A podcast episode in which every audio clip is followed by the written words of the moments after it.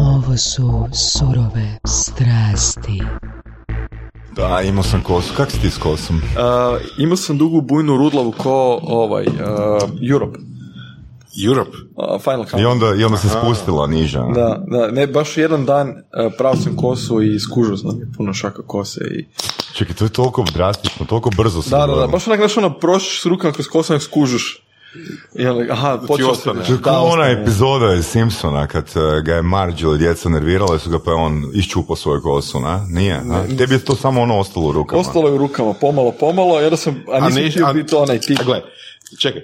Ljudi idu, im, leukemiju imaju, e, rak, svačega imaju, a ti bi samo tako otpala. Da, ono, bez truda. Bez trude uopće, mislim, kako to, kak A to nije može? samo tako, pio sam ribar u mladosti, mislim da je to, mislim da je to posljedica. Evo ga, opet imamo pive, a, jer nas je Tomislav a, nagovorio. Tomislav. Tomislav, ko te zadnji put zvao Tomislav? Nitko. Nitko, a? Kak te zovu ljudi? Koza? Ljudi me zovu Koza, žena me zove E. A, a, a žene vani me zovu makni se od mene. Tako da, to je. I onda, a zato ne izlaziš? Zato ne izlazim. Si izašao na trajno. Čovjek je došao samo zbog snimanja surovih strasti izvana i ono još jedna fliska onom slušatelju koji je pitao kad ćemo imati internacionalne goste. Znači, danas je, Evo. danas je došla uvozna koza u surove strasti. Ne, ja sam, ja sam se tebi javio. A, gledao sam kad je izašlo, sad sam baš ko zadnji šopak, vidio sam epizodu s Vlatkom, to je bilo među prvima. Ali užas, ali mislim, evo, da samo da najavimo prije nego kažeš komentar na Vlatka, danas je s nama eh, prvi gost stand-up komičar. Do sad nismo imali, do sad nismo imali osobu iz tog okvira. To dobro, da, Vlatko je arhitekt. Uh, da, znači vidio sam njegovu epizodu i kao bilo je super, ovo mi je super i onda sam vidio naš par ljudi koje znam, ovo je cool, pogledao sam, ok, cool, javit ću se kad ću ići u Hrvatsku. Onda sam bio i nisam se javio.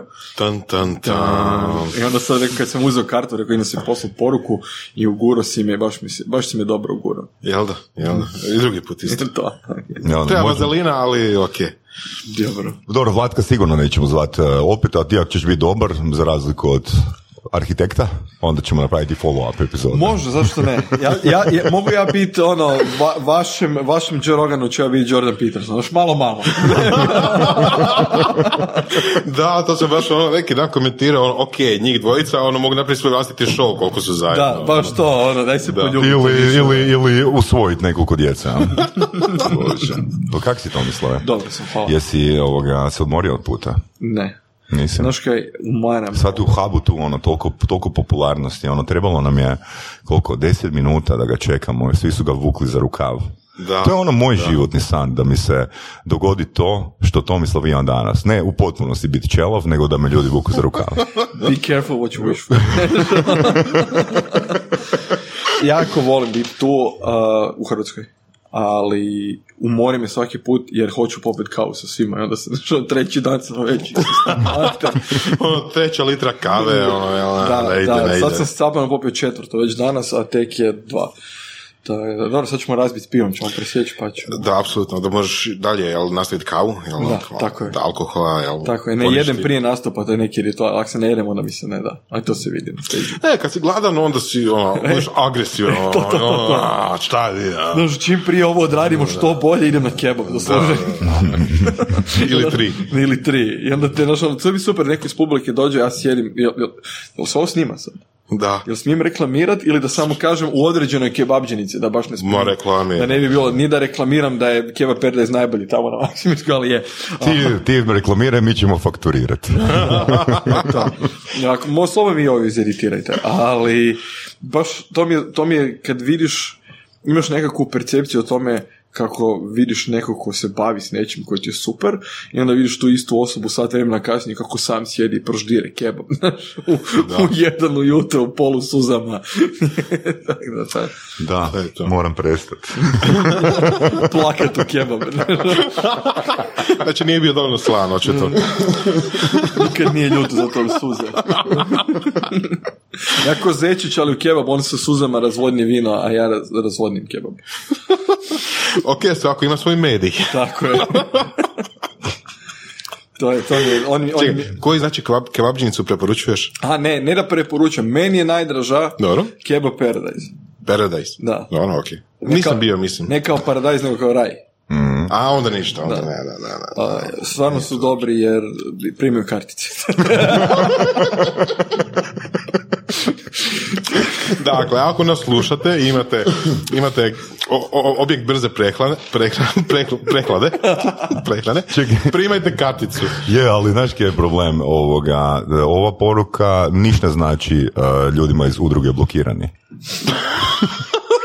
to je istina. To je istina. To je sranje. Znači moraš se iščlaniti iz udruge.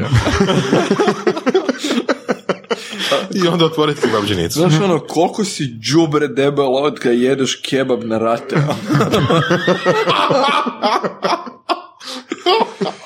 A gle, ali to je budućnost koji ono, financijski proizvodi, znaš, ono, krediti na rate, e sad ide i kebab na rate. ono. kebab bez kamatna. Kako je beskamatno, beskamatno. BK kebab. Da. Kad si ti skužio da si ti smiješan? A joj, a, prvi put kad sam se zaljubio u djevojku jednu, i ona je meni rekla, ti Da si si meni smiješan. smiješan. Tako je počelo. Čekaj, jesi se skinuo ili nisi? Nisam. Da. Opa. Ne, mislim, bio sam šesti razred. O, bože, šest Znači, godina. Imao sam šest godina. Ok. Tako da bilo bi čudno da sam se skinuo sa šest godina. Mislim, nije da se ja nisam skinuo sa šest godina, ali to ima poslije drugu konotaciju. Hmm. Nego danas. Koju? A, tad sam htio jebar, danas to radim sam na smijavanje.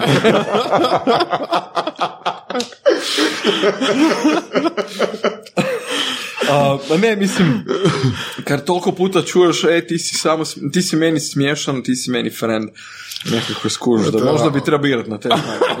Možda to je jača strana, jel?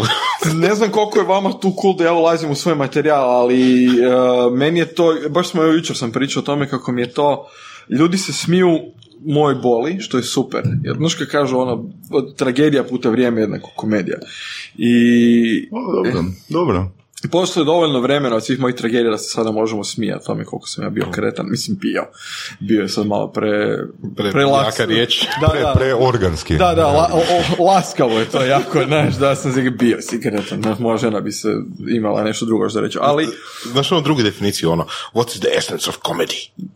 uh, silent. Silence. Silence. To, to. Jel voliš Kaufmana? Da, jako. Ja ga obožavam. Volim, Ja ga obožavam. uh, volim ga u smislu, volim što ono radi, ali ja to nikad ne bi mogao napraviti.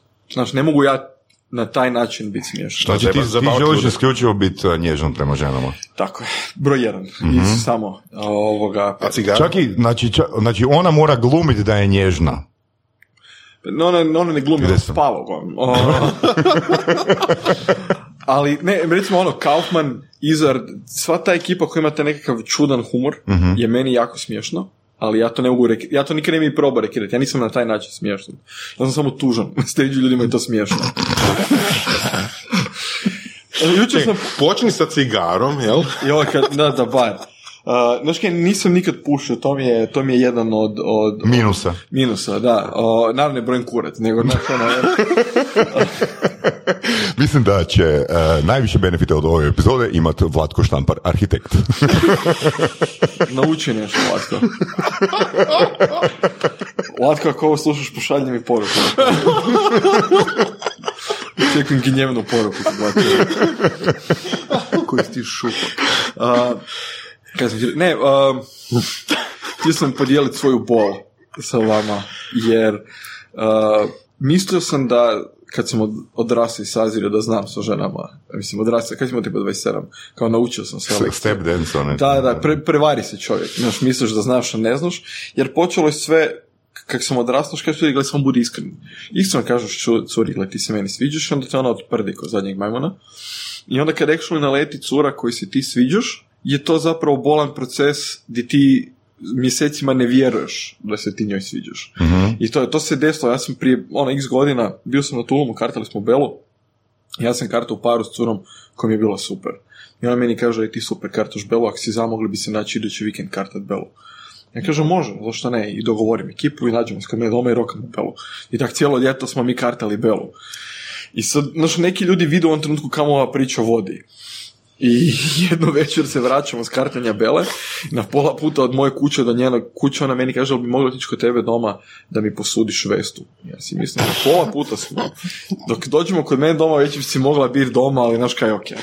Ono, idemo kod mene po vestu, sad dođemo pred kuću, jer rekao, uh, Pričekaj. da, pričekaj vani. Pa, pa mogu ja ući s tobom, a ne treba tu mi u hodniku. Znači, ono, sad ću ti ja do, njoj dam vestu, a jel bih htio ti samo sad otići kod mene doma, pa ti ja vratim vestu i spratiš me do doma, da je kao da ti ne mora vratiti neki drugan. Može.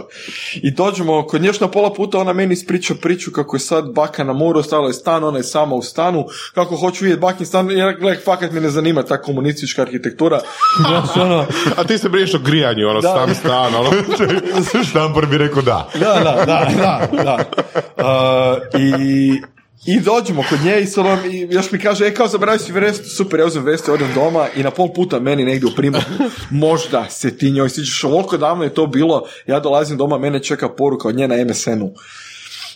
Dobro, jesi ti glup ili koji Kao šta, š- kako to, pa jel tebi nije jasno da se ti meni sviđaš? Ja zovem svog best frienda tada, više nije. Uh, Da dešifrira poruku. Kao, jel ti znaš da se ja Maj sviđam? I frajer, da, kao, svi znaju, tvoji starci znaju, babe u susjedstvu znaju. Rekao, dobro, zašto mi nisi rekao, pa mi smo se klali da ima koliko će ti treba da ti prokužiš tri mjeseca. I ti meni hoćeš da sam ja cijelo ljeto mogao imati snošaje i zbog vas šupaka i ono kao, ne, ne, ne, o, ja sam još cijelu noć provjeravao s njom, ali ona se s dobrim tipom zapisuje, možda je pogriješila. Kriva adresa. Jel krivi? I onda smo se drugo jutro našli na kavi i onda mi je trebalo dobrih 7 sati dok ona mene na kraju nije poljubila. Onda sam naravno došao na faks među ekipu, joj, kako sam zbario ovu. E. Trebalo je samo četiri mjeseca. Trebalo sam četiri mjeseca da shvatim koliko sam glup, tako da da. E, a mogli bismo isto reći da je njen, da je, i da je njoj problem, jel tako? Da je ona prvu, prvu, Ja bih rekao, ja bi rekao da nije njen problem. Ja bih Bio, volio bio. reći da je bio njoj problem, ali nije. gle, gle, znači, ono kad je zvala na Belu, jel, jel ono bilo, aj dođi na Belu, pa ona je na tri, onako, namigivanje, onako, wink, wink, wink, ili je bilo onako, dođi na Belu. Gle, sad znaš kad gledam u Rikverc, kak se veli naš hindsight je 2020, tako da nije to sad fora, ali mislim da je bilo, e, ti baš super kartaš Belu, ako si za, mogli bi kartat Belu preko vikenda. Ja sam- Wink, wink, nađi, nađi. Da, wink, wink, nađ, nađ, nađ, ono, ali ja sam kupio ekipu za Belu. Možda mislila bi ja, ne znam, ne, sve mi bed razmišljati. Dobro, jesi imao snoševe to ljeto? Da, kasnije. Ajde, neka. Napokon, znaš. Dugo je ljeto. a? Dugo, već je ljeto bilo pri kraju, ali, znaš, morali smo... A si iskoristio maksimalno što možeš, taj između 12. i 15. 9.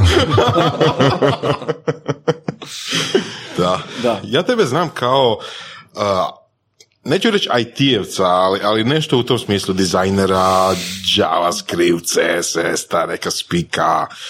Um, kako onda komičar? Pa komičar je zapravo došlo prije. A jel? Da.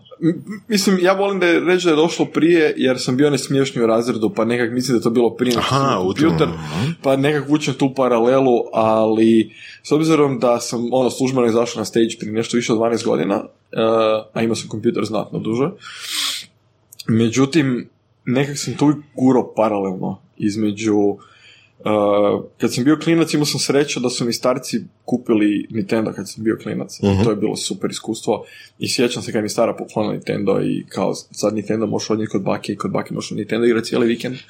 I meni je trebalo dobrih 30 godina da shvatim zašto sam dobio Nintendo i zašto sam kod bake cijeli vikend. Ali si shvatio. Ali sam shvatio pre, malo sramotno koliko sam shvatio, bio sam danas godina star. Da, da, red zaključak je moj tata zna sa ženom. Da, da, to je. I, um, i onda, sva, ona moja stara je dosta informatički pismena, bila za te pojmove tada, žena koja je razumjela šta će kompjuter biti u budućnosti.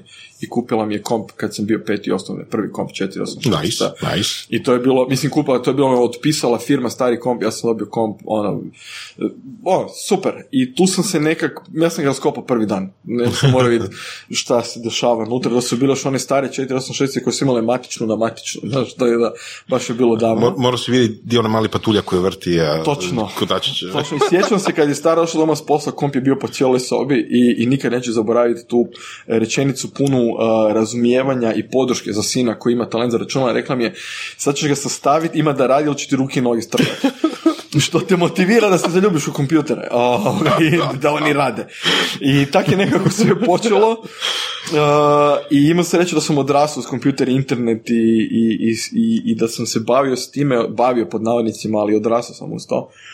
Mm, I bio sam na internetu sa 33.600 modemom i kad su krenuli ono Quake 2 online i sve neke stvari, nekad sam bio i dio toga i jednostavno se nisam vidio da ću u životu raditi išta drugo što nije vezano za kompjutere. I jedan prijatelj moj i kolega, ti ga biti znaš, Tino iz, iz, iz Topala, on je meni, dofurao mi je prvi tutorial od Greg Martine, oni njihovi svemirski wallpaperi.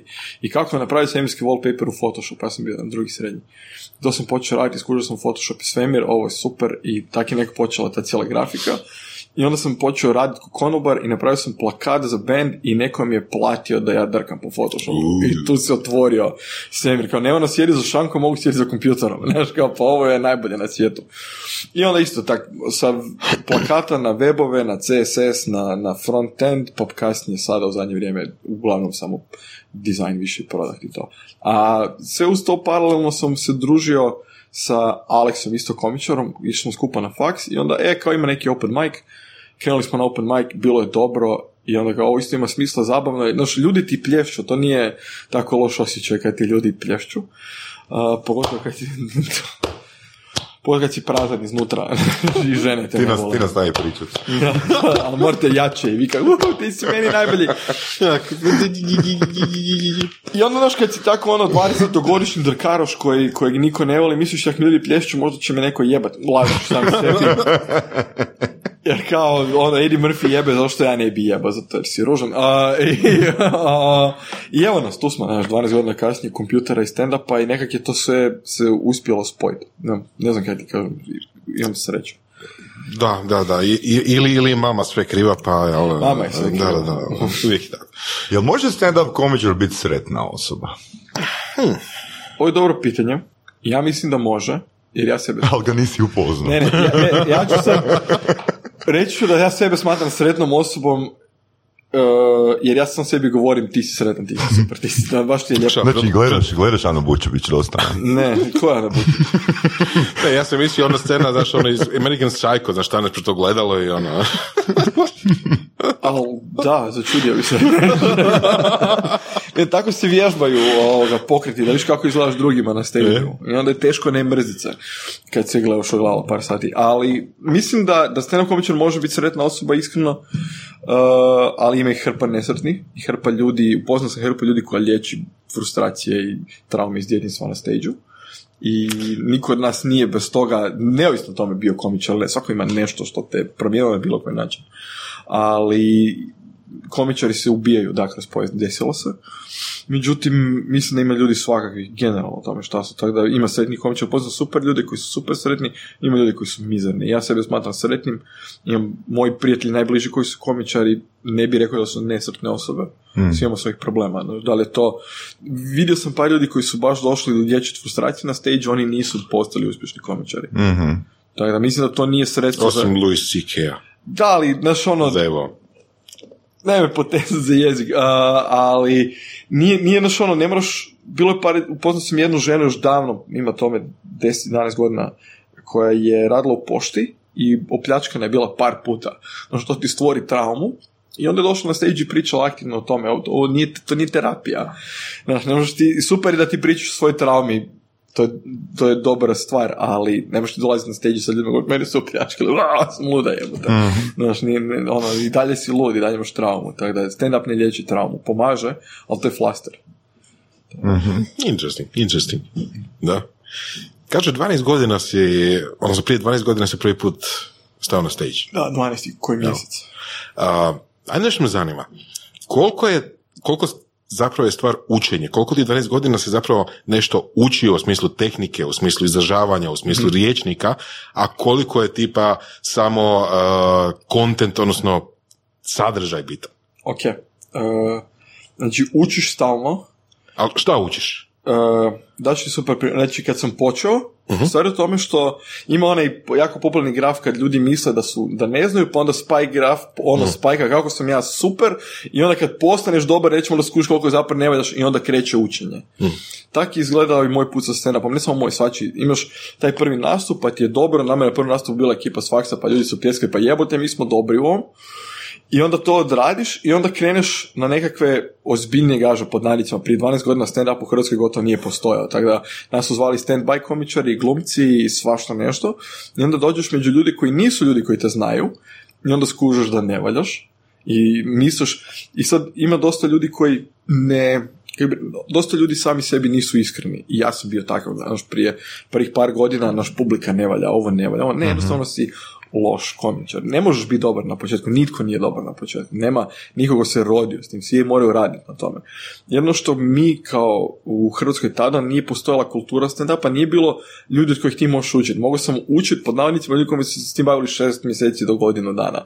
Aha. Znaš, nije da ćeš sad ti pobrat nekako znanje, to je bilo doba prije onog što je internet danas. Nije bilo torrenta, znači ja sad naš skidat knjige mhm. i to sve je bilo puno, puno šturije informacije. Znači, dosta je tu bilo trial and error učenja, mhm, mhm. a tada se dešavao open mic jednom tjedno ako, i onda živiš za tih pet minuta jednom tjedno i ti sad pišeš i radiš, imaš samo pet minuta da to realiziraš u bilo šta. Tako da je learning curve bio dosta drugačiji nego danas, komičarima danas u Hrvatskoj pogotovo, di prošle godine smo imali jedan, ne znam u kojem mjesecu, u, u 30 dana je bilo 40 stand-up nastupa u Hrvatskoj. Opa.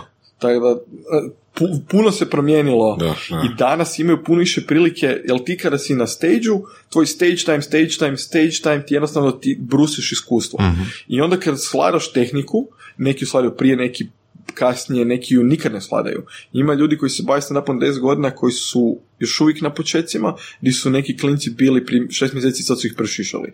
Jednostavno ulove se, ima par dobrih knjiga o stand-upu, baš ono kako pisati materijal, kako ga izvoditi. Znaš neki, neki naslov? Uh, interactive writing guide, interactive performing guide. Od jednog okay. tipa, lik je touring komedija, nikad nije bio ono poznati svjetski, nego lik, se, lik je to radio kao profesiju i napravio mhm. super knjigu gdje ti objasni uh, common pitfalls, di su najčešći zajbi, di su, di ljudi imaju pretpostavke pa se sjevu, pa kako ljudi, uh, nije isto kad pišeš nešto smiješno na papiru, mhm. što je nužno smiješno na stage Jer razlika između nešto pročitati pa se ne smijat kao vic i nešto ispričat na smiješan način, što ne mora mhm. nužno imati seta punch, ovo je sad vic, nego jednostavno se možeš, možeš unijeti iz svog karaktera i uh, koristiti onomatopeju i naš promjene u glasu, boje, tonu, mhm. sve to, sve to igra veliku ulogu i to ti niko ne kaže to je sve stvar kako ćeš ti to skužiti da radi ili će ti neko reći ili ćeš vidjeti da to neko radi i biti dovoljno perceptivan da to prepoznaš i kažeš aha oni sad napravi ovo i zato su se ljudi smijeli zato je bilo smiješno nego je samo ispričao na smiješan način. Da, Ja, ja, koristim jednu svoju foru kao primjer kad pričam sa, sa mlađim komičarima. Imam jednu foru o tome kako su se u Zagrebu sudarili vlak i valjak. Vlak da, da. i valjak. Da, ne. Vlak i valjak Znači samo ova pauza i tišina stvara tu napetost i absurd i smiješnost. Ti kad to pročitaš na papiru, vlaki valjak, vlaki valjak, vlaki valjak, nije smiješno. Ali kad ti na stage sa ljudima daš par sekundi da procesuira informaciju, okay. da skuate absurd i onda je poklopiš sa Mene zanima šta je frajeru koji vozi valjak prošlo kroz glavu kad je rampa krenula dolje kad je on rekao stignem. ali to na papiru, znaš, nije neka fora, ali kad si ti okay, pred okay, publikom da, i to da, svedeš da. na jedno dobrih 60-90 sekundi build pa tog, i oni sad čekaju, sad će se nešto desiti. I onda se desi. Jednostavno, čini veliku razliku. to tehnika? Je. I se to zove tehnika? To se zove tehnika. Znaš, um, mislim da je do, on dosta analitičan. Ne znam, to je moja pretpostavka. Mislim, da, ja, ono, mislim da si da dobro znaš, moja pretpostavka ispravi, da ideš do dobru analizu, jer uh, pričali smo mi sa arhitektom o strukturi, o strukturi, o strukturi humora. Koliko si investirao? Jer mislim da sam čak ulovio neku tvoju rečenicu, možda si to uzeo iz neke knjige, da postaneš profesionalac u nečem, da trebaš se pozabaviti sa prvim metrom knjiga na tu temu. Tako je. Na, to si ti citirao. Je, e, to sam ja doživio. Aha. Prvo reću ti hvala, jer drago mi da si ovo shvatio, ali ja sebe volim smatrati osobom koja analizira puno, jer ako, ako dobro skužiš koncept i možeš mm reverse engineerati šta se dešava, onda možeš primijeniti korake. Nije sve primjenjivo nužno, ali uh, prijatelj moj Marko Dugonjić je meni rekao kad sam radio prvi tok uh, za webcamp u Zagrebu, prvi, mislim da je bio prvi drugi webcamp, ne sjećam se više, uh, i radio sam tok i našao sam se s njim i rekao sam mu ja bih volio izaći na stage, jer ja imam stand-up iskustvo, ali ovo je nešto gdje ja sa ljudima iz industrije koji se bave, oni što se ja bavim, pričam nešto što većina njih i zna i radi u tom području i tako dalje. I tada je to je bilo prije, ima to već 5-6 godina, tada je novi buzzword u industriji bio UX designer. Znači, meni je od uvijek dizajner je dizajner, sad oni bacaju te razne mm fraze. Sam htio reći, i ono, Marko je bio UX dizajner, on je radio s velikim klijentima u Hrvatskoj i van Hrvatske. Ja bih volio to raditi. Kako da ja budem to što ti radiš, što ja moram napraviti bez da sad ja tražim klijente i naš umjetno skupljam iskustvo, kako da preskočim određene korake. I on mi je rekao, pročitaš fizički metar knjiga na tu temu, ja ću ti reći kojih, i onda kad ih pročitaš, onda ćeš znati i onda samo trebaš primijeniti skupiti iskustvo. I, i to je istina. Isto stvari sa stand-upom, samo u stand-up imaš jednu komponentu, a to je stage time. Mhm. Jer ti možeš pročitati sve tehnike svijeta i uh, ono di skužiš da je fora rad ili ima smisla je su male nijanse. mm Di jedna riječ možeš promijeniti ili zamijeniti redoslijed riječi. Ili stanka. Ili, nešto, ili pauza ili nešto i to napravi puno veći efekt koji će ti bilo koja knjiga ili tutorial bilo šta reći dok ti onda probaš pred publikom jednom, pa drugom, pa trećom, pa ovi su stari, ovi su studenti, ovo su radni ljudi, ovo je poslije posla, ovo je vikend, pa svako neke ljudi koji izađu na vikend cugat je samo jebanje, jebanje, jebanje, ljudi koji izašli četvrtak u kazalište, oni hoće malo drugačije teme, pa malo skužut šta radi, na koji način kad bi gledao, kad bi mogao napraviti naš izvučeno ono audiograf svoja dva nastupa, jedan u HNK u Osijeku od sati pol dva i jedan u Saksu gdje opet isti nastup, isti, isti materijal, na drugim mjestima su aplauzi i ljudi na druge stvari reagiraju puno glasnije. Mhm. Tako da to sve dobiješ sa isključivo iskustvom na stage jer ne možeš to sam, imaš uvijek pred, e, pretpostavku, ali znamo svi što su pretpostavke, mm I, ali to moraš testirati, sve svoje teorije treba testirati, validirati i onda reći, ok, ovo ima smisla, ovo nema, ovo baci i nešto što je jako bitno, i to je greška koju sam ja radio i vidim da mlađi komičari to grešku rade, a to je pišeš materijal koji misliš da je smiješan uh, i koji je van karaktera. Bio je prije par godina jedan mladi komičar dečko je bio 18 godina i došao na stage i sad on počinje priču, znaš ono kad si s curom vani i onda je ližeš pičku i onda onak ne, frajeru ti imaš ono mlijeka još po čubama i nisi bio vani bario, nego si doma i igraš... Igro belu. Da, igra, da. Znači jednostavno napišeš nešto što ti je toliko van karaktera mhm. da ljudi ti jednostavno ne vjeruju. Mhm. I onda meni je trebalo neki materijal koji sam izvodio prije 7-8 godina, sad kad ga izvedem je te ljudi shvate ozbiljno.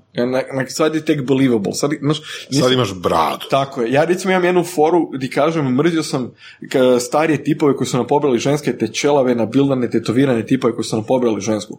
Ali prije 8 godina nisam bio čelav, nisam bio nabildan, nisam bio tetoviran. Jednostavno nema taj efekt mm. kod danas kad oni skužu da ja mrzim ono što sam postao. mm I to, sad, to je velika razlika i to dolazi s godinama. Neki ljudi bi htjeli užasno preskočiti taj iskustvo i sad uh, rade godinu, dvije stand-up, mi pišemo one man show. Daj si vremena da dobiješ iskustva, ne samo stage time, koliko i životnog iskustva, da to možeš prenijeti publici zašto je to smiješno. Autentično da to možeš Tako je, autentično. Da. Mora biti. Svi možemo mi napisati vic, naš, ono, došli moj haso ili joj, e, Plenki je ovo, ili Bujanić je ono, znaš, to su to fore, ali to nije nešto što si ti jedna stvar koju je ovaj tip u one knjizi napisao stand-upu je da nađeš svoj true voice gdje ti samo pričaš iskreno što misliš.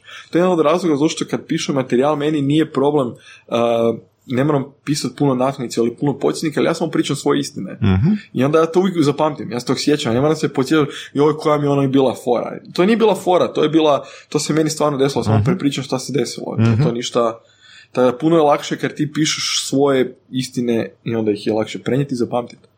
Apsolutno, da. Da, i to je dosta nekako iskreno isto tako. Najbolji, čini mi se da su najbolji komičari, baš oni koji pričaju uh, ono što mi se dogodilo na malo drugačiji način. Pa je, mislim, ne samo ono, veže se jako na komičare, a, na stand-up, ali Generalno. Nekom je jednom davno rekao, da, jednostavno kad, ne znam koji je to, možda to neki citat, kad si iskren, ne moraš pamtiti ništa. Da. Znaš, i, Da, to, da, i to je to. Jednostavno, uvijek znaš šta vjeruješ. To se s vremenom mijenja. Moja uvjerenja su se promijenila zadnjih 10-12 godina. Isto tako i materijal. Jednostavno neke fore ti više nisu smiješne.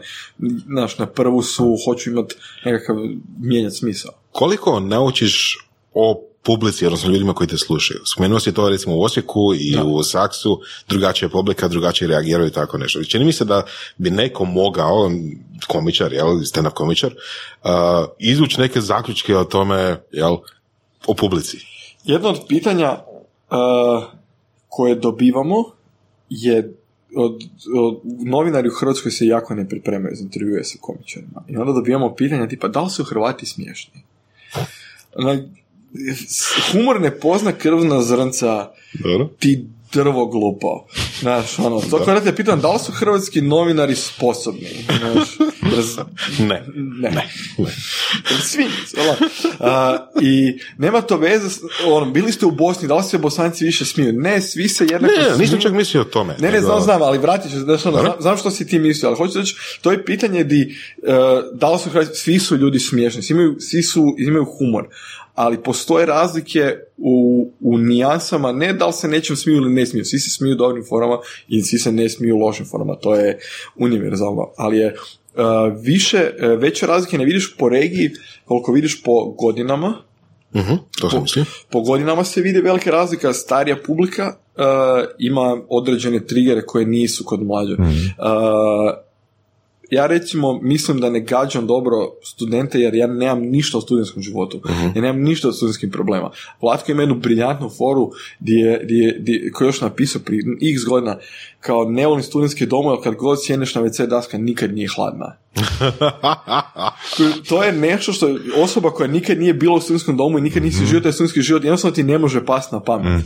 I onda e, sve ovisi koga gađaš. Kada dosta lokacije igra ulogu, da li si u birtiji ili si u kazalištu. Ljudi koji dolaze redovno u kazalište imaju malo drugačije očekivanje od ljudi koji su došli cugat van, pa neki stand-up se dešava, pa samo da je brzo, jednostavno nema razmišljati, a kad su ljudi više, platio sam skupu kartu da bi se smijao i želim čut nešto, onda e, možeš si dozvoliti da ideš malo dublje, imaš malo kompliciraniji setup, malo dublju foru, jer će ti ljudi slušati cijelo vrijeme. Nije, neće se razgovarati s konobarom, neće biti buka, nema distrakcija. Tako da tu su razlike najveće u lokaciji i u dobnoj skupini e, publike. Tako da dosta ljudi je bilo kao, da li se stari ljudi smiju? Jako se smiju. Pogotovo, bili smo jednom u Latko i ja nastupali na, na jednoj kao dobrotvornoj večeri gdje su bili ljudi od 16 do 100. Znaš, ono, de- i, i a, bio je jedan deda od majke mi, a ima 90 barem. I svaki put kad bi se dotekla tema seksa, on klima s glavom, znaš, i vidiš da točno zna šta se radi. Čovjek, ono, Da, da, tako da, da. to, to mi je super, super mi kad vidim da nekom od 18-19 preleti fora preko glave, a ti pod ono 60 točno kuži A. o čemu se radi. Točno viš da, da, da nekima još fale, neke stvari se još nisu desile. Kao smiješno je, ali nisu još to proživjeli. Tako Da. to, to je fora. Da.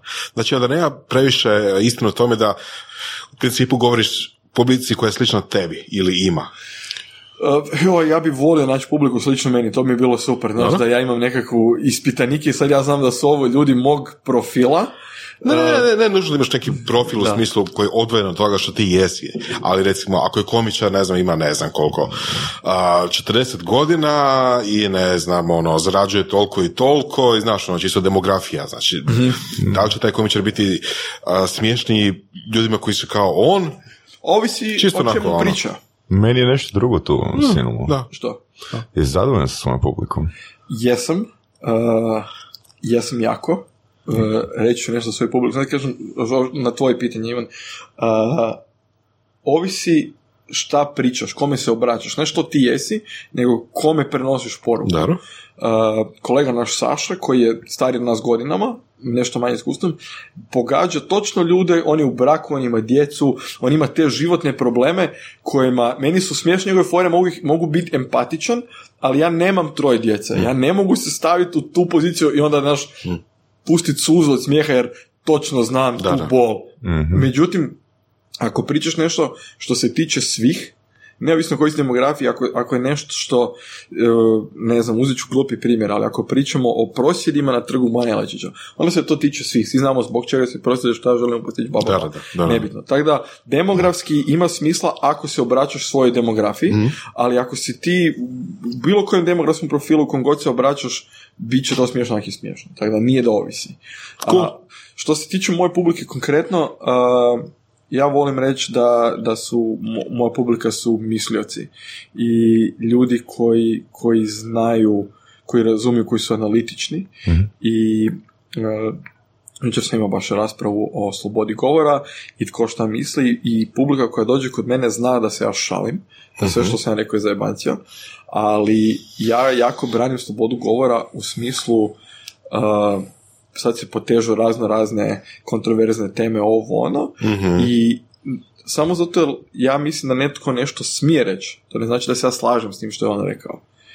Naravno, to su odvojene stvari, da. Tako je. Da. I, I tu dolazi do problema gdje ljudi počinju sa ali meni to nije dobro. U redu je, znaš ono, meni ovaj komičar nije smiješan, meni su te fore glupe. Super, Da. nemoj ga plaćati, nemoj ići njegove nastupe, nemoj mu dati platformu da. i nemoj ga financirati. Ali to ne, to ne znači da ti imaš pravo reći meni to nije smiješno. Da, to je- to je- I, i to, on to ne smije raditi jer to mene vrijeđa, pogađa ili šta god. Da. Imao sam jednu situaciju gdje mi je jedna kolegica ispričala foru o jednom beskućniku i koji je kopao po kontejneru i ha ha ha ha i kao ne, ne znam, nije ni bitno. I konstrukcijski kada gledaš kako se humor, kako se pišu vice i fore, to je smiješno na način ima nešto neočekivano i, i, i, i smiješno. je.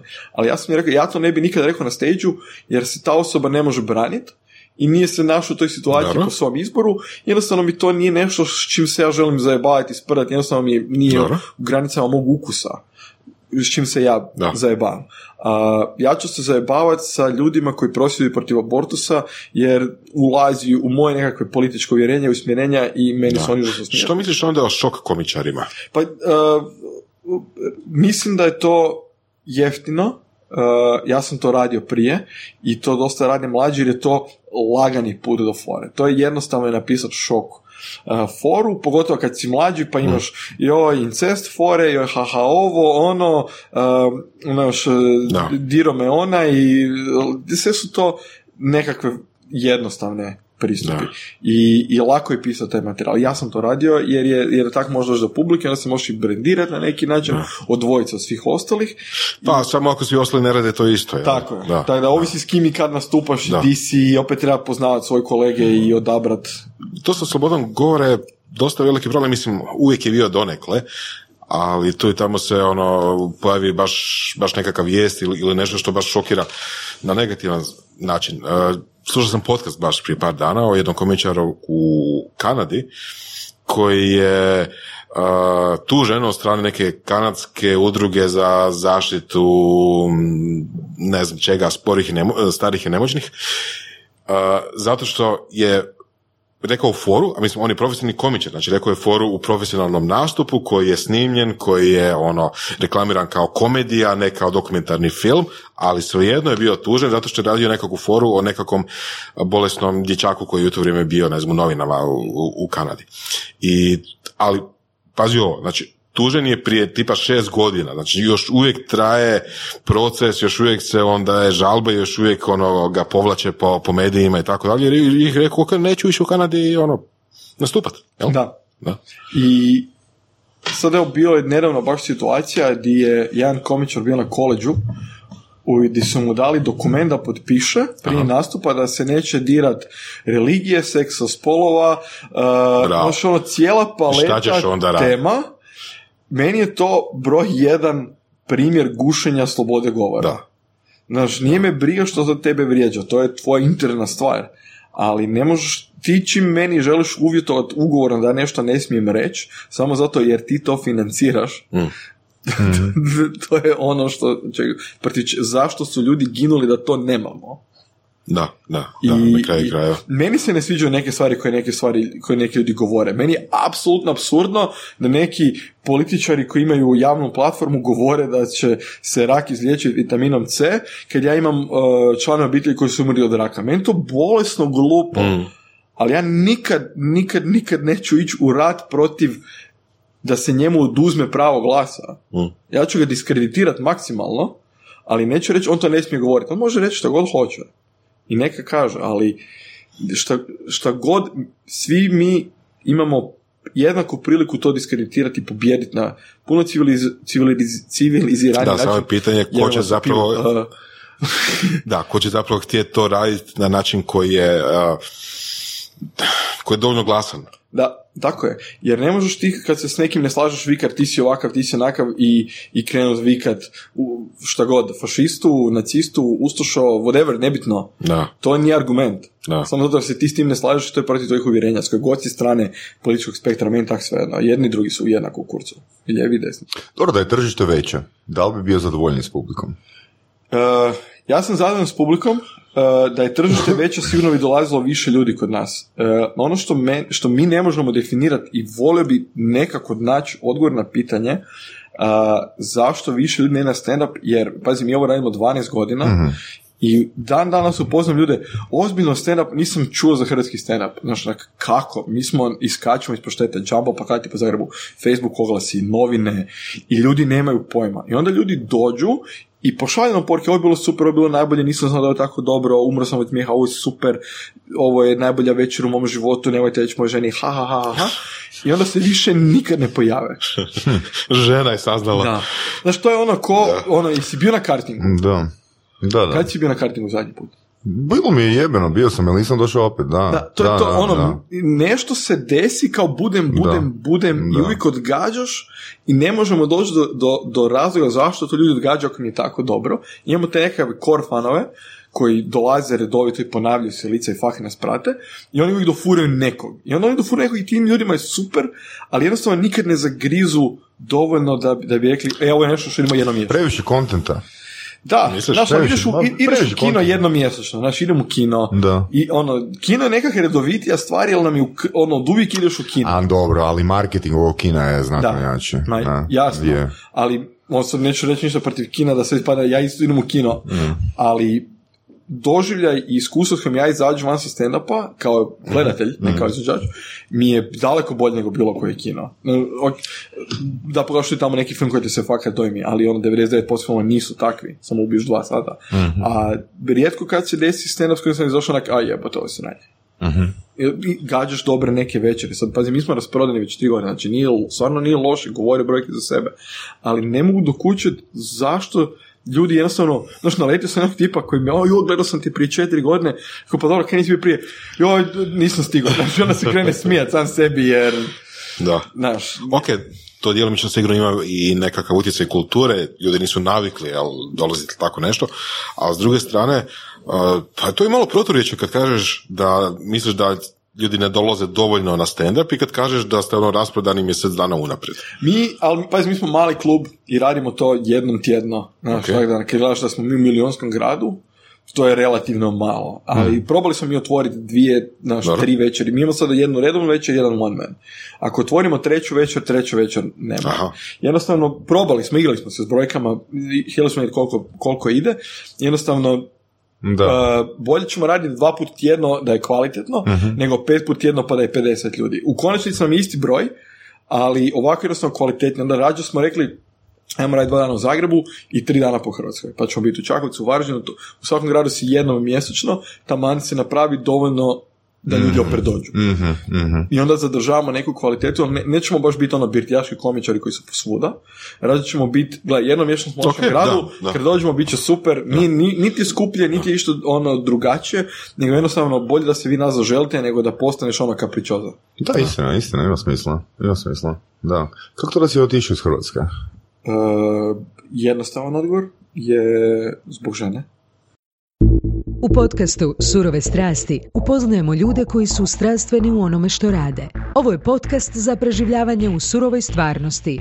Pridružite se Saši Tenodiju i Ivanu Vorasu u otkrivanju što pokreće uspješne, motivirane ljude. Ljude koji su strašću, predanošću i vizijom postali kreatori vlastitog, a i naših života. I ono najvažnije, saznajte kako su to napravili. Slušajte Surove strasti. A, Ovdje ne di- E, jedna divna, crna, prekrasna, najbolja. Ali to je nešto što kad smo se upoznali, smo rekli kako je bilo super živjeti u Londonu. Imali smo prijatelji u Londonu, familiju neku, uh, i bili smo često u Londonu i stvarno nam sjeo mi je grad. mm Prvi put kad sam bio u Londonu sam imao feeling, ok, doma sam. Sad sam doma. I, i jednostavno, naš, kad se tako sjećaš, to nije bila ni brza odluka. Znam da neki ljudi spakiraju torbe i odu trbuhom za kruhom naš u jednom danu i to je traumatično iskustvo i nije svima lako. Mi smo više to htjeli i planirali smo i išli smo redovito tamo, istestirali smo vodu uh i bio je plan da kad ona završi fakultet, kad se ženimo, kad ona nađe posao, onda ćemo otići tamo jer ona je završila veterinu i jednostavno kako izgleda veterina u Hrvatskoj danas je neusporedivo sa kako to izgleda u Engleskoj. uh Jednostavno, meni je svejedno. Ja sam freelancer koji radi za klijente iz cijelog svijeta, meni tak se nadižim.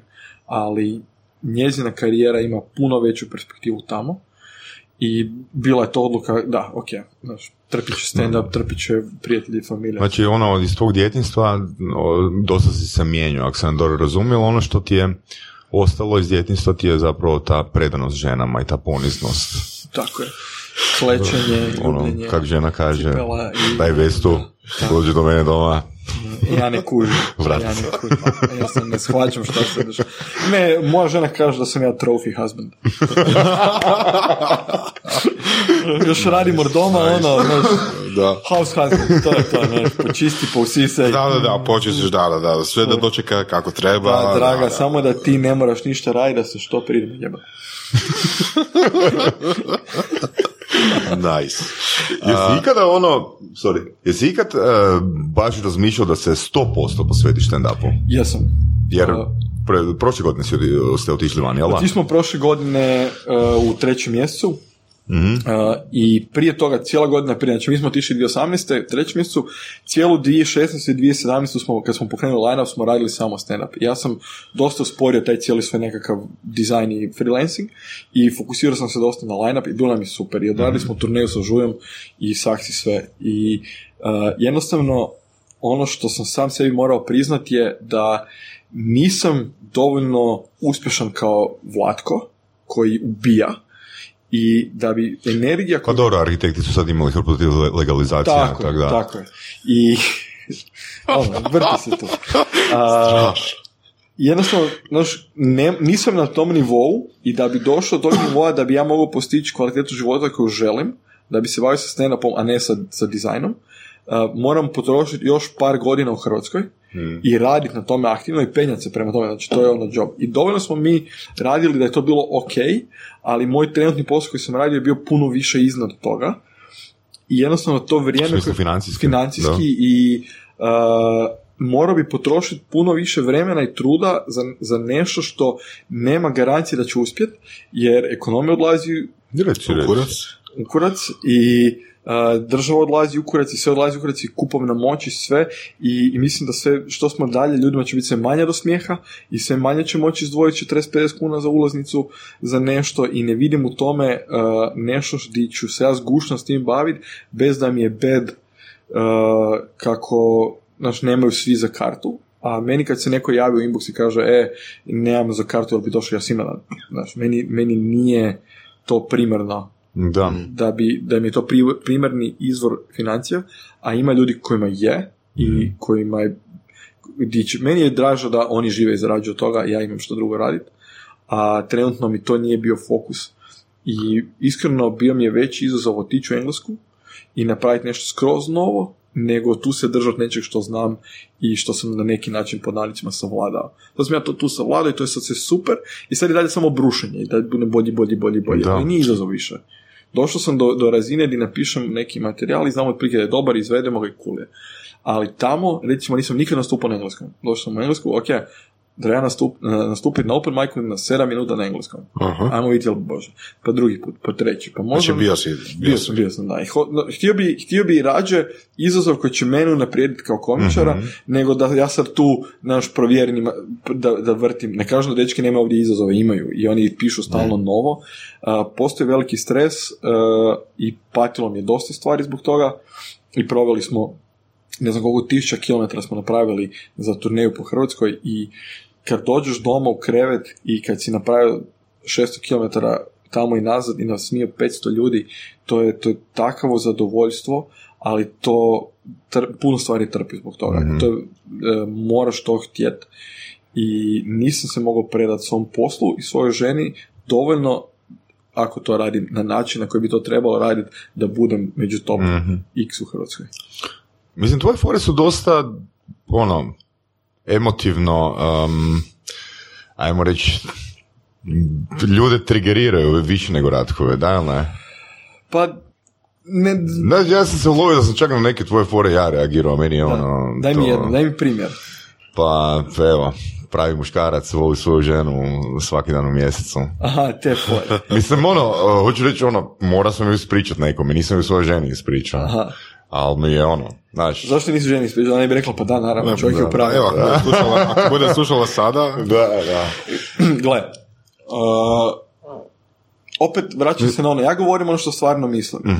I ono što ja mislim je da nema ništa krivo u tome da ljudi su polarizirani oko nečeg. Ja, sla- ja smatram da je to dobro, da je polarizacija odlična. Meni je to super. I ja kažem šta mislim, neki se slažu, neki ne, ovi koji se slažu će doći na moj i kupiti kartu, neki neće. Da. I ja sam skroz ok. Ali što je super, mislim da imamo veće tržište, ti da na taj način lakše filtriraš svoju pravu publiku. Tako je. I ti po- postaješ sve veći veći umjetnik s tim što te, tebe publika prepoznaje. I spremno, publika je spremna da ih ti vodiš korak dalje u svojim forama, Da. u svojim podnavodnicima, ono bolesnoćama, a, koje su super. Samo treba doći do te publike. Meni je fantastičan primjer a, bio, mislim da sam to čak spomenuo u nekom podcastu, Anthony Jeselnik, ako si čuo za njega, na? Jesam. Znači, ja sam, ja kad sam slučajno naišao na njegov nastup, znači ja sam se oznojio unutar jedne minute, moja žena je ušla unutra, ona se, Hercegovka je križala se kad je čula čemu se ja smijem.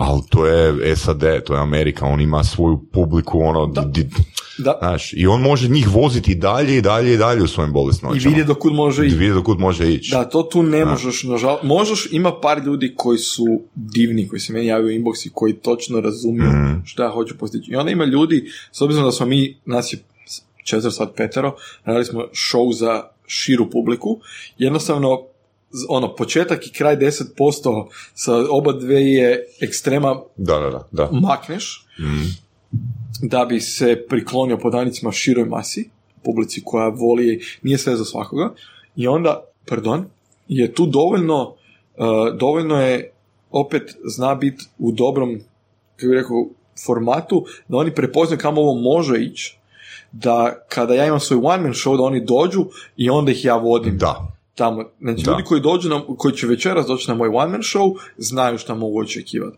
Jedno sam imao dosta blaži one man show, onda su ljudi bili kao pa dobro, nisi baš išao u krajnje, krajnje granice, jer nisam bio, nisam se osjećao da mogu, jer sam imao film da ni, bilo dosta ljudi koji su prvi put na hrvatskom stand imali smo tada dobar marketing, Mhm. onda su ljudi bili kao, ok, pitam, pazi, moj one man show, ja pitam koji prvi put mene vidi u životu, i onako dvije trećine publike.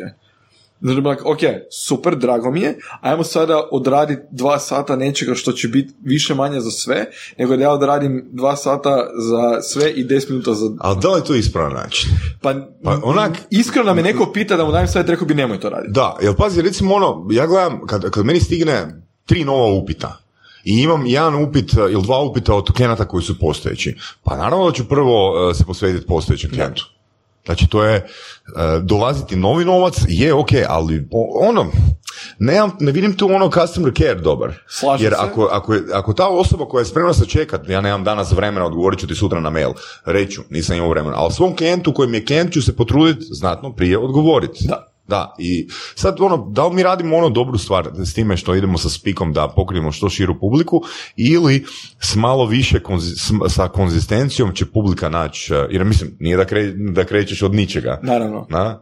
Uh, slažem se i u načelu, ono ispada licemjerno, ali bi ja, moj savjet bi bio nemoj to raditi, Mhm. a ja to radim, ali opet moram uzeti u obzir da je jako malo tržište i da ljudi... mislim da je to I, najbitnije. i tu, Da, da, da, tu, tu da, smo i morali da. reći, ok, nama dolazi otprilike isti broj ljudi. Da. Znaš, tu smo negdje i polako to raste, ali jako polako. I onda je uh, bolje za sada, barem trenutno smo u fazi di bolje da više ljudi prepozna ono što mi radimo i onda ćemo ići filtrirati. Jer, uh, Ali to je common sense. A kako znamo da common sense prolazi? ne znamo. Ha?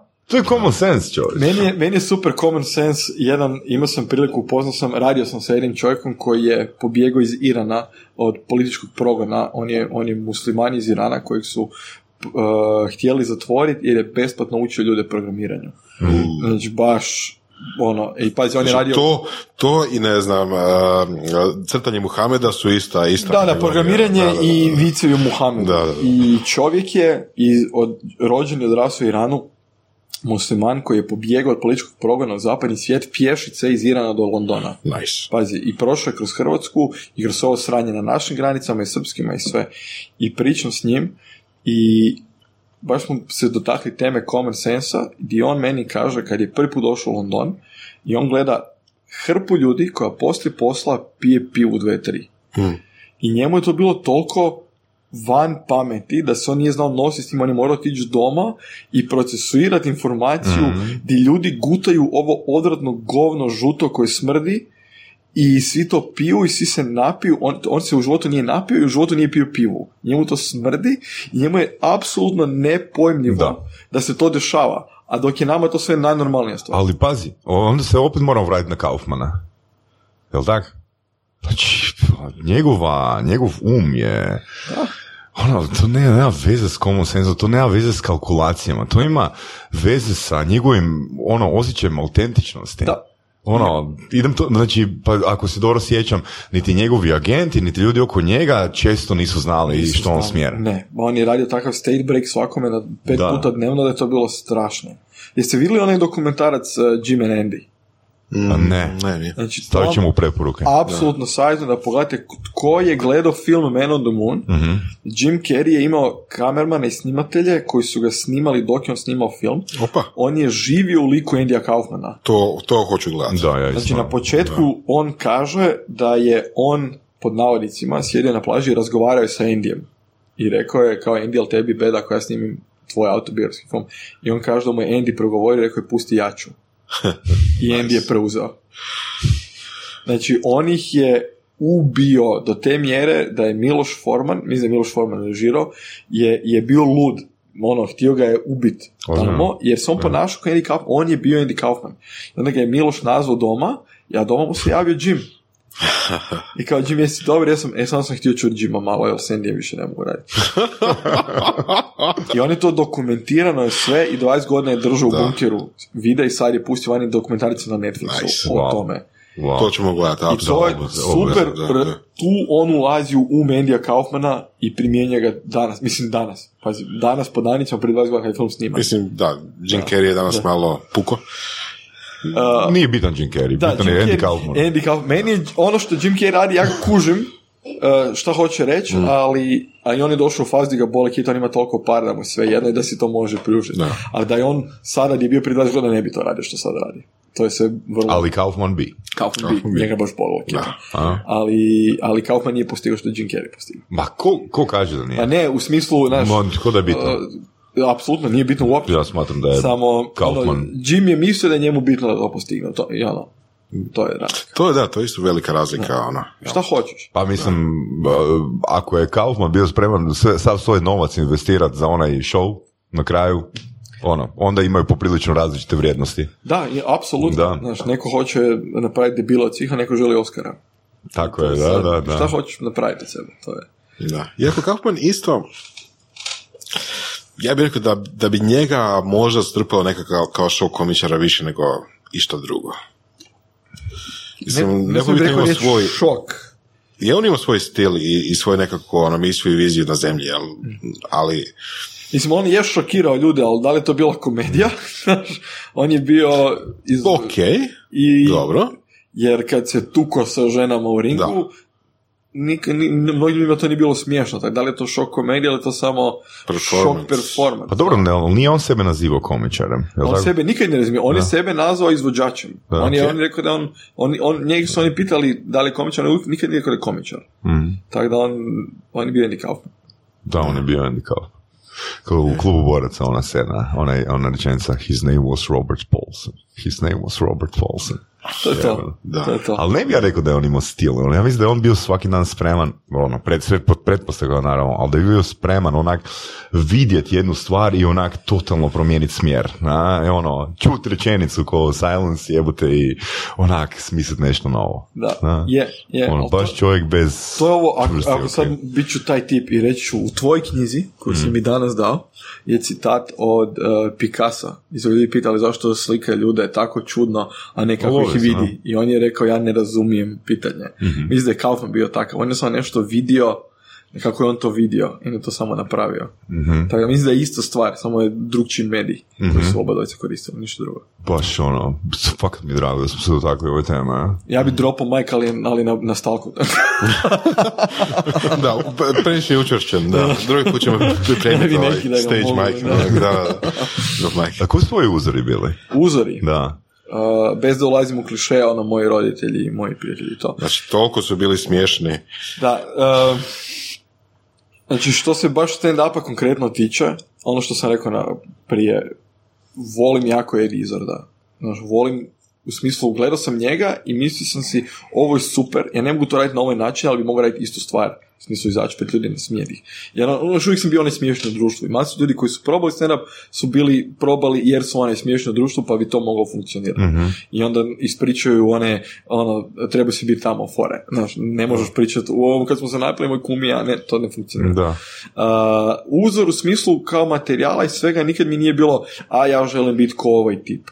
Znaš, dosta, Da, sam, dosta sam, kad sam počeo, prvo sam, pazi, ovo je, torrenti su tada bili the new thing in town i onda sam skidao Comedy Central Presents ono, na real video formatu, ono, po, po 15 megabajta video sam skidao 45 minuta da bi ja pogledao nekakav video. Ta, ta- takve stvari sam guto, uh, čisto da, da vidim šta uopće sve postoji.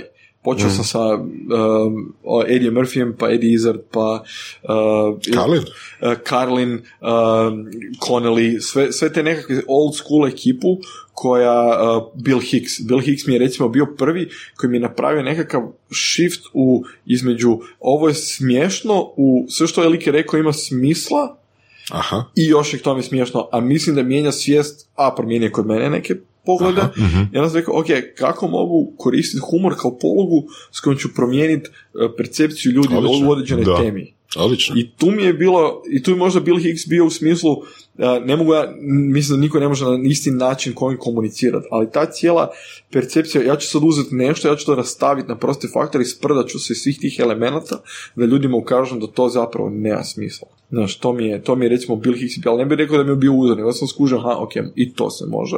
I ono, komedija može biti alat ne samo za nasmijet ljude, nego i za napraviti možda neku promjenu. Kasnije čak sam, uh, radio sam radionicu kako komediju koristi za uh, pregovaranje s klijentima, kako inkorporirati humor Nice. u biznis.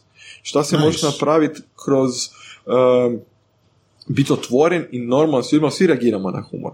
Jednostavno kad si ti ti i kad si otvoren i opušten i koristiš humor kao alat u svojem Da. razgovoru, pregovoru, a, druženju sa ljudima i ima jednostavno olakša puno stvari.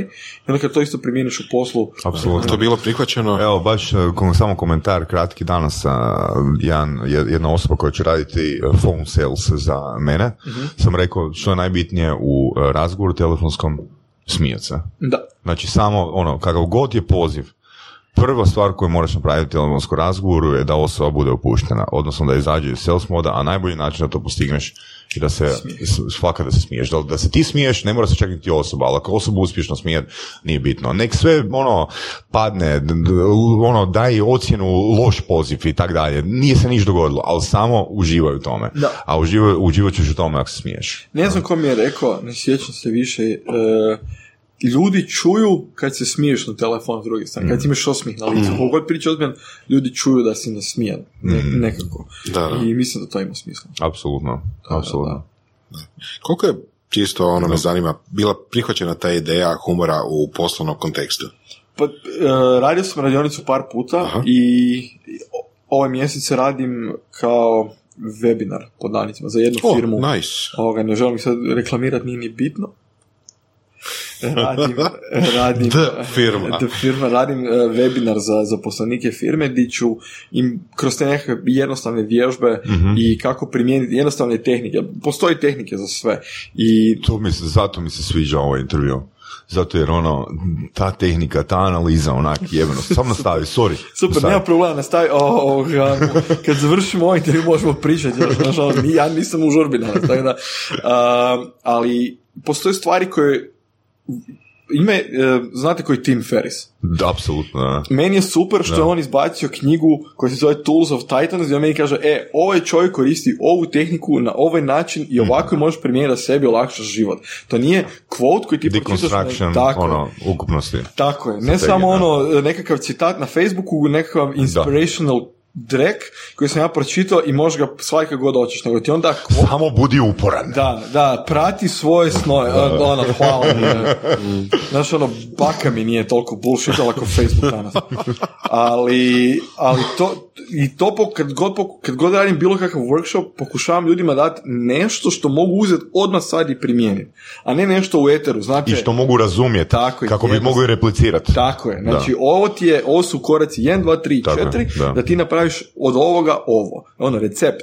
Ja bih htio jest cheesecake, super, moraš kupiti sir, a ne da bi joj cheesecake moraš voljeti kravice, znaš, ono, Be the cheese. da, ono, be the bu, cheese. da, budi sir koji želiš biti, ne, ne, me, daj mi, kako da napravim cheesecake, 200 grama šećera, pol kile sira, znaš, gran čurale keksi, ne keksi, gran čurale keksi, zeleno pakiranje, znaš, daj mi, to mi, ta, i kad nekom bilo šta pričam, hoću da si shvatio i da to možeš primijeniti i, i on, to je poanta če god ja radim. Kad radim s klijentima, ja to radim ovako, ovo su koraci koje ću napraviti, ovo ćemo dobiti, da li je to vama ok ili nije. Ista stvar, sad evo, počeo sam ove godine, e, donio sam odluku, želim napisati knjigu. I ovo su outline, outline knjige, ovo su chapteri, knjiga će biti o freelancingu i hoću da knjiga bude za ljude koji nisu freelanceri, da uopće shvate što to je, koje su implikacije toga i da li to uopće za njih. I ljudi koji jesu freelanceri da mogu uzeti tu knjigu i biti bolji. Da, ti si pokrenuo i Facebook stranicu i blog o tome. Sve, znaš, jer, jer, jer, jer hoću, hoću uh, Facebook grupa je da ljudi mogu, Da. e, imam pitanje i ne znam da li ja ovo mogu i kako da ovo napravim, evo ti savjet. Evo ti blog od ljudi, e, do, imam osjećaj da su u zadnjih par godina, ako ste na LinkedInu, uh, da je LinkedIn je postao kao nekakav echo chamber ljudi koji pričaju ja, ja, ja, ja, ja. Znaš, ja sam sve napravio sve ono. i sve je dosta i onda ja sam bio takav, di sam pisao blog post, ovo ja mislim, ovo sam ja radio, ovo je moje mišljenje, mi smo svi, ono, ja, ja, ja.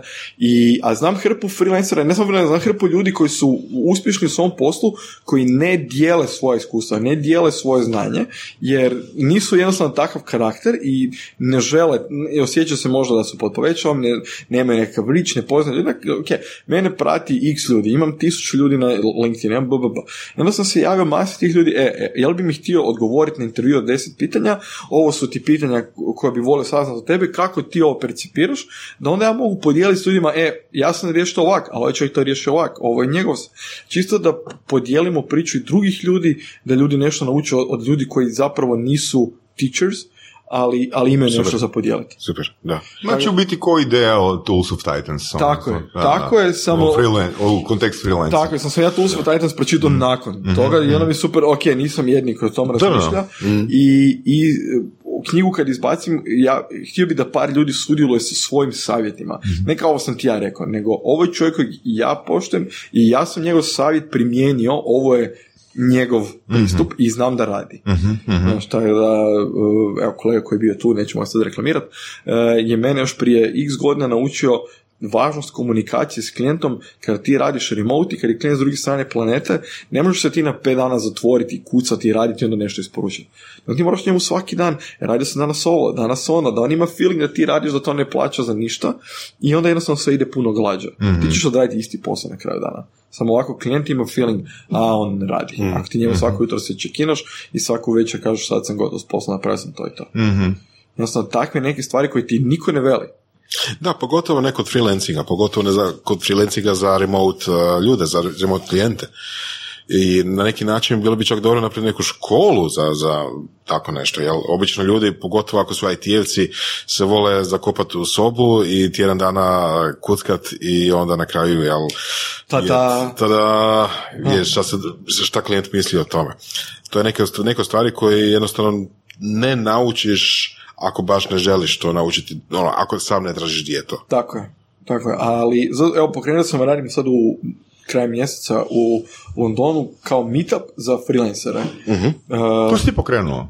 Uh-huh. Svaka čast. Ono, baš. I ono što je cilj, nije opet cilj ja, ja radim, ja radim, nego dođite i pitajte. Biću ja tamo, bit ćeš par ljudi iz Londona koji znam koji su freelanceri i odgovarat ću vam na pitanja. I ovo što mi, mhm. mi smo tu za vas da vam pomognemo, jer znam kako je, kad imaš frustraciju koji je ono, naš stakleni zid, koji znaš da su ljudi prošli, i, ali nigdje ne piše, nema, mm. kak da googlaš, kak da naš nešto riješim. I to je jedna od misla koja me vodi, ove godine bih htio napraviti, uh, ne znam da sam ti to poslao, uh, uh, htio bih napraviti kao retreatove za freelancere i poduzetnike i ljude koji su generalno personalci u biznisu, di uh, cilj je da ti dođeš na retreat i na retreatu će biti ljudi poput tebe koji su također profesionalci i mentori i svi ćemo dijeliti svoje znanje i iskustvo i podijeliti nešto novo. Ono što ja mislim je nekav huk pod navodnicima je, ja kad putujem sa svojom ženom, moja žena je veterinar i ona kad je na odmoru, ona je na odmoru. A ja sam ja svaki dan u tjednu, petak, svetak, vikend, ja sam uvijek freelancer, ja sam uvijek dizajner, ja sam uvijek komičar. Mm. I jednostavno ne mogu biti deset dana na moru i ne raditi ništa. Osjećam se užasno neproduktivno da tratim vrijeme ležeći na plaži i onda bolje da napravim nešto, danas vam nešto radio, pa se onda, onda mogu znaš, brijati po gradu što god.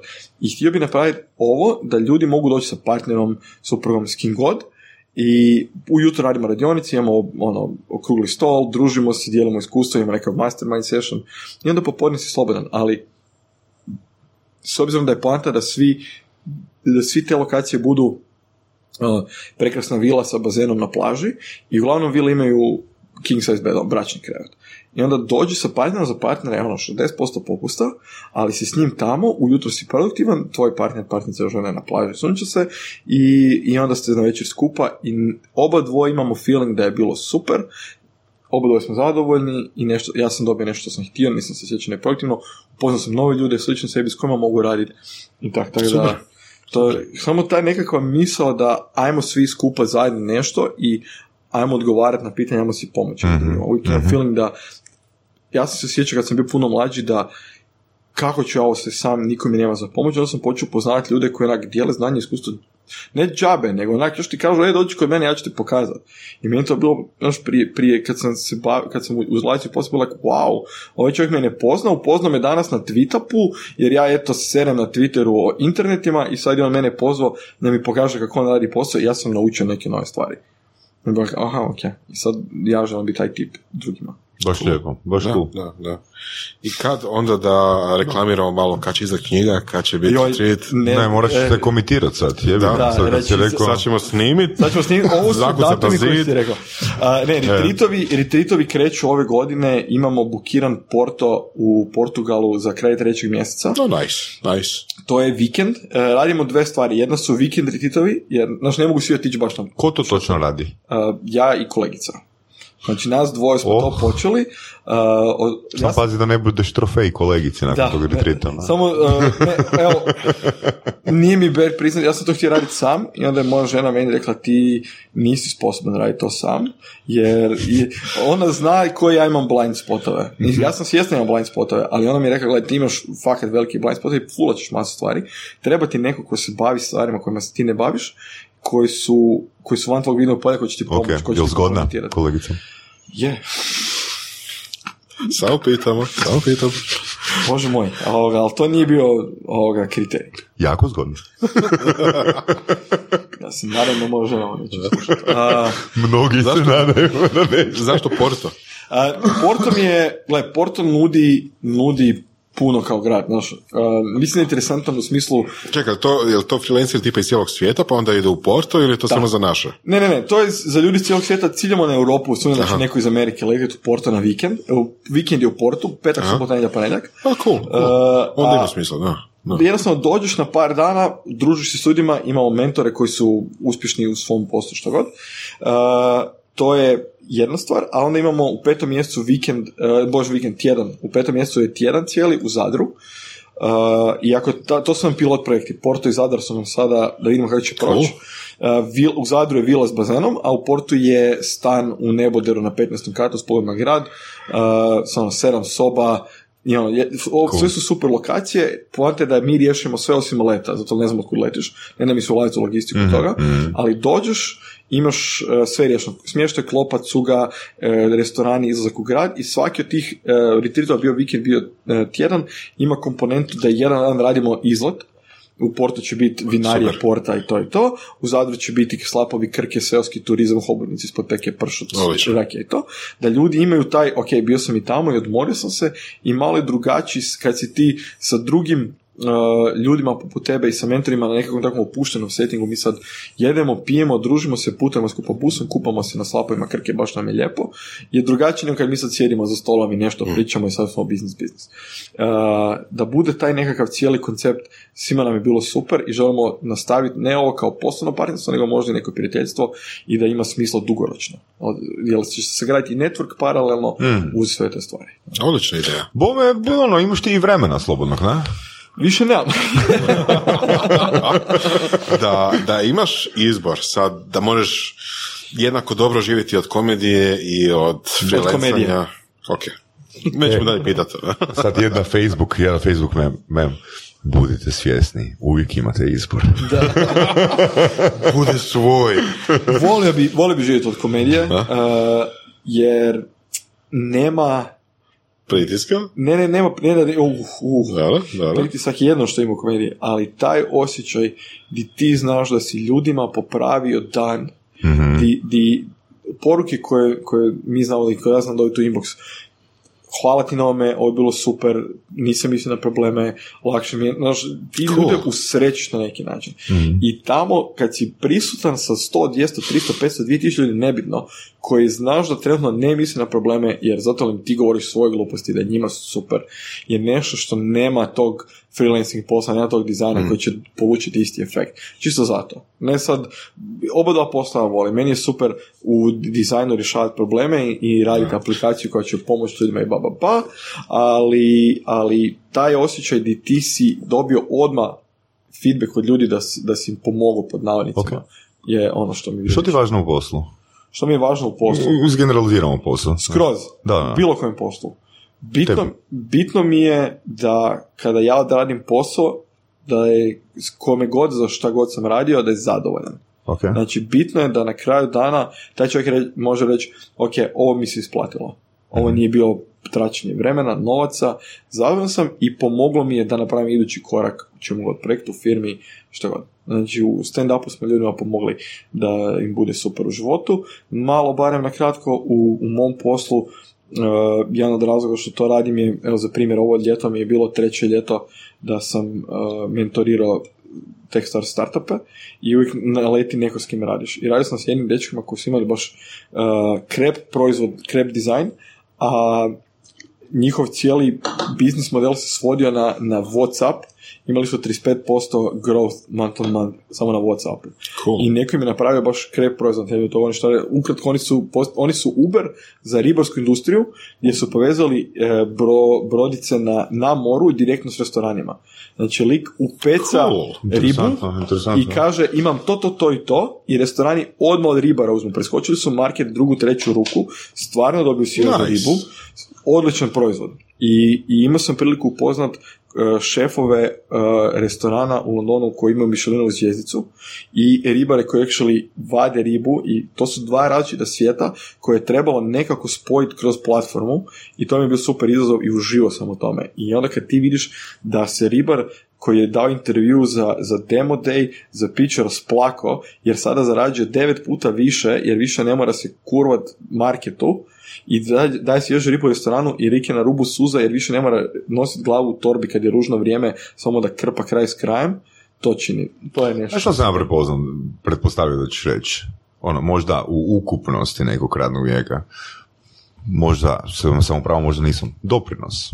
Pa, Mo, ono, Doprinijeti, da. ako netko nešto uzme ono što radim, super, ako ne, mogu reći da- dao sam sve sebe da to napravim. Mm. Ne mogu ljudi forsirati, ali ako... Mislim, ti dosta mi se čini da imaš veći afinitet prema nekim people-related uh, interakcijama, uopć, općenito, jeli, nego nekakvim uh, abstraktnim inženjerskim. Pa da, uf, od inženjerstva mene lovi narkolepsija i spava mi se. Znači, E, da. divim se ljudima koji to mogu raditi i, i super su i volim raditi s njima, ali mi nije bad i radio sam sa briljantnim developerima kojima ću ja biti nekakav front facing tip koji će jednostavno prevest šta klijent želi da, u ono što oni moraju napraviti i da svi napravimo, isporučimo nešto s čime su svi zadovoljni i da znam kako developeri rade i znam da im je nekad tlaka i da nisu svi, me, dosta ljudi, ne dosta, mislim da gotovo svi misle da sam ja ono, ekstrovert i social butterfly, ja sebe smatram ekstrovertiranim introvertom.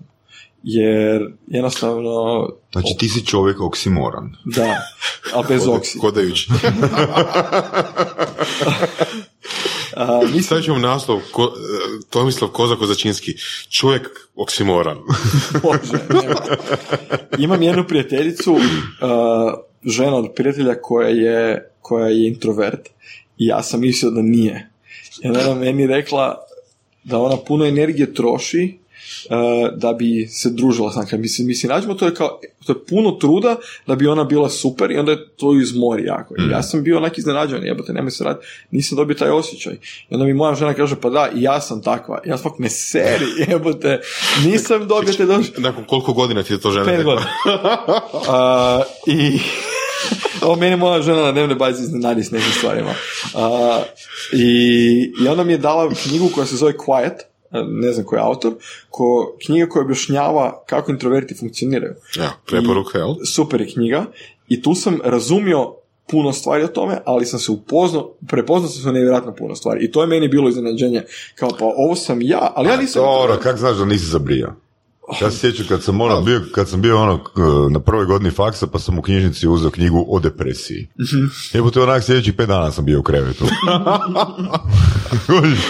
Prepoznaš se. Sam sebi svoje dijagnoze. Pa mislim, Doktor. dao si, dao si ovoga, u, investirao si svoje vrijeme u tu knjigu, pa onak naravno da želiš prepoznati komadića sebe. Ono. Nešto si naučio iz te knjige. Ajde, nije bilo ono sranje, ipak imam te simptome. Ima nešto da dao sam, sebi htio.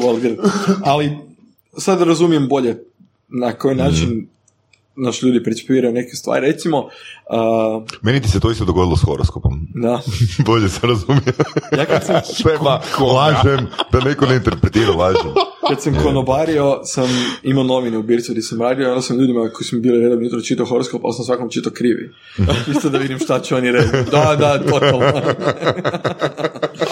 Onda sam im rekao, ono, par mjeseci kasnije. Ali pročitao sam jedan članak gdje ljudi koji su kao ekstroverti i glasni i asertivni bolje napreduju u korporativnom svijetu, jer, jer introverti se ne guraju. I, i imao sam drugačiju interakciju onda s ljudima u firmi kad sam, Da. znaš, ok, Da, da, da. Znaš, zato sam, to je jedan od razloga što sam rekao, ajde ti podijeli sa mnom svoju priču, pa ću je ja onda prenijeti dalje. Ja ću biti tvoj megafon. to je istina, treba, mislim da treba u našoj industriji prevoditelja i to je jako puno, to je ono fakat da nešto što treba. Ali jedna stvar koja je meni isto bila jako zanimljiva, je- jedna metafora doslovno koja je meni bila jako zanimljiva što se tiče baš a, i, i odnosno u firmi i napredovanja i općenito a, zašto, zašto su glasni ono pod navodnicima bo- Zašto, bo- zašto glasni jebu? da, apsolutno. Uh, mislim, možda nekom neće biti tako zanimljivo, ali meni ta rečenica bila super. Kao, the squeaky wheel gets the grease. Čuo za to? Jel? Znači, kod kotač koji škripi kad voziš, njega podmazuješ. Ok, Da. To, to ću zapamtiti. Da. Ali je, da. Je. Kotač koji ne škripi, točak koji ne škripi, neće dobiti mast. Znači, treba namastiti, to je. Treba zamastiti. Što je najgori savjet koji se dobio? Najgori sajt koji sam dobio, uh, vrijeme liječi sve. Interesting. Evo sad ga možeš zagrliti dvorac. Zagrljaj liječi sve. Zagrljaj. Samo zagrljaj, toplina i puno ljubavi. Mislim da je to najveći bullshit koji ljudi, koji ljudi gutaju, da je, znaš, Znaš šta? Ja mislim da to ovisi o čovjeku. Pa sigurno. Mislim, mozak je napravljen da z- zaboraviš loše stvari i pamtiš dobre. I... Jer se dogode novih, da se dogode tisuću Nove novih. loše, pa ja. Tako je. I jednostavno poludio bi da pamtiš sve što ne valja. Jednostavno bi skrenuo bi. Samo jedan komentar, kad smo friend i ja pa tafta napravili neku sranje vani i drugi dva dana se bedirali, kako nam je bilo neugodno, ono, da, da se ljudi prepoznaju i ono, sjete se scena koju smo radili. Onda sam ja smislio jednu rečenicu, rekao sam mu, e gle, i u subotu izlazimo van. Napravit ćemo neko veće sranje. Pa će ovo biti nećemo- nebitno. Nećemo se sjećati ovoga. Ovo onak. To je, to je ona eskalacija, samo eskalacija. Da. Da. I jeste napravili već. Apsolutno. Apsolutno. Apsolutno. To je to. Mislim da samo nove stvari popravljaju bolje. Ono, Mm, Nove, ne čak bolje, nego samo nove stvari za, ono, da. ne, ne, volim, ne volim te, te nekakve prazne, prazne sajte, a ljudi su puni toga. Znači, rađe ti neću dati neki prazan quote, a ono imao sam situacija u životnih gdje mi je bilo teško i onda sam- Drži se, drži se. Drži se. dobar savjet? Znaš kaj je ono, uh, pa nemoj biti u bedu. Hvala ti na toj dijagnozi, molim te odi gore na onkologiju na rebro i ono, e, nemoj imati te metastaze. Znaš kaj je ono, ne treba ti taj rak. Samo tak, jel vidim da lječiš. Samo, Vitamin C. samo pozitivno. Samo Vitamin pozitivno. C, molim lijepo. Vitamin C, da, malo pospješno tu depru, odmah si super. Zapravo vitamin D u ovom slučaju, ali dobro. D kao depra. Ovaj, šta, bi? D kao depra. šta bi rekao sebi sa 20 godina? A da nije uložio u Bitcoina. Opa, zna se ko sluša naše podcaste. da, da, E, da, to, a, gle, a, rekao bi gađaj, si, gađaj više. Znaš šta? Tu rečenicu toliko puta čujemo od gostiju da, da, ono, da moramo nju zabraniti isto kao Bitcoin. Ne, ne, ne, znači, slušajke, možda da je reframemo malo, špri, špricaj više. Špricaj više. A? Podmazuj više. Jel li- Znaš kaj, bio sam, a, evo, reći, Stavi svoje veste na tržište. a, slušaj druge. Evo, slušaj druge. Dobro. Jer kad sam imao 20, uh, spljusko bi se sad. Da sad imam priliku, ne bi si niš govorio, nego bi se pljusnuo za uho. Uh, jer nisam slušao starije pa pametnije i kad sam shvatio što su mi govorili je bilo, znaš, onda sam naučio prvim tokom. A da sam poslušao kad su mi rekli, preskočio bi neke korake. Nemoguće.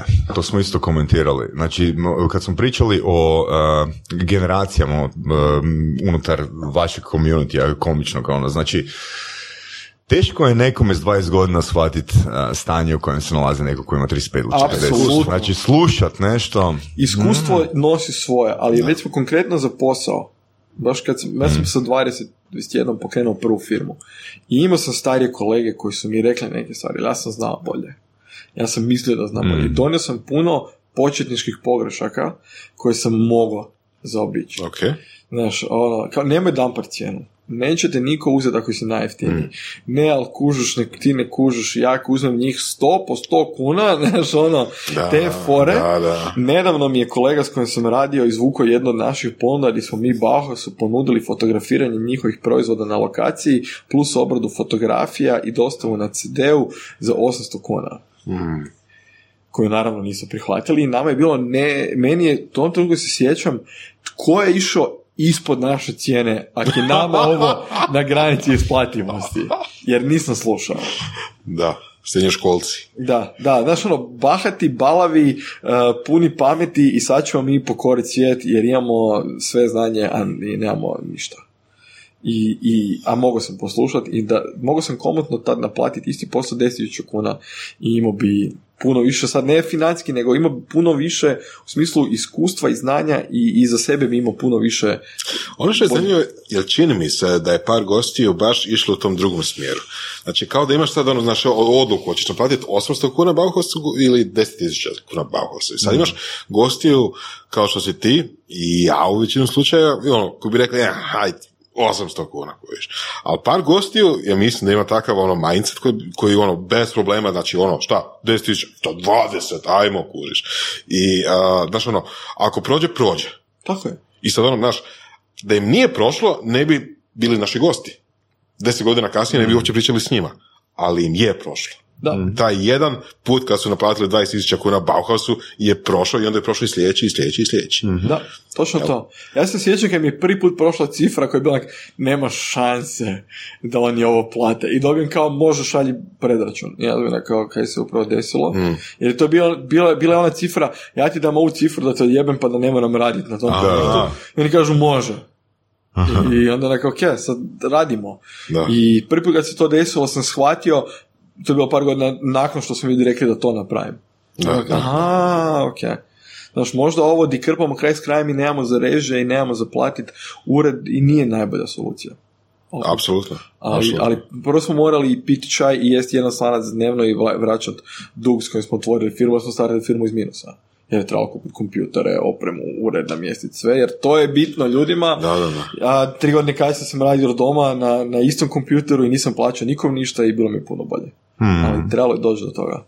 To je bilo puno prije 4 hour work week i revolucije digitalnih nomada i ostalih trkađa. Da. Bome koza, evo, hvala ti puno. Hvala ti puno što si se pozvao. Drago mi je drugi put kad dođem u Hrvatsku da ću se pozvati. Dogovoreno. Evo ga, e, hvala ti puno na tvom vremenu. Um, mogu reći da e, mogu reći da si mene osobno fakat impresionirao sa, sa svojim mindsetom i drago mi da imamo puno dodirnih točaka ki se tiče ono Crvenim se, fakat. i ja evo, stvarno ti hvala puno, evo, napokon a, smo ugostili jednog stand-up komičara, blizu stote epizode, tako da ako imaš preporuku, možda nekog znaš da je ko, dobar otprilike, ko ti ili na putu da postane dobar ko ti, Znaš kaj, ono, ne, ne. Ali arhitekta možeš preporučiti. Gle, ako trebaš ono kupon, srediti jedan super lika i dobiš smiješnu školjku, ali ne znam kakav je komičar, nisam baš. Čekaj, znači ono, kad bude rođendan, ono da te ne zovemo na rođendan da budeš stand-up. Ne, ne, nisam ja za rođen. Ja za dječje rođene da. da naučim djecu nekim stvarima. Ali ono, ovaj, ti, pred tinejdžere, njih mogu naučiti čuda. ok. Znaš, ono, ono kako, kako jebat. Tu. Znaš, ono, da, da je meni nekoga sam imao 14 rekao dobar, sad, onak, nemoj pisat pjesme. Znaš, nećeš, dob, nećeš postići ništa ako napišeš kako je njezina kosa poput vrećice od konzuma na mjesečinu. Tako da, evo, to, to je, recimo, to. Tako nemam za rođene, osim ako da. Hvala. Genijalno. Dečki, hvala vama i vidimo se uskoro. Ne pjesme. Slušali ste podcast Surove strasti. Ako vam se sviđa, lajkajte. Ako se slažete s gostom, komentirajte. Ili ako se ne slažete, Ako imate pitanja za ovog ili druge goste, pišite nam u komentarima. šerite nas prijateljima sa sljedećim interesima i čujemo se u sljedećoj epizodi.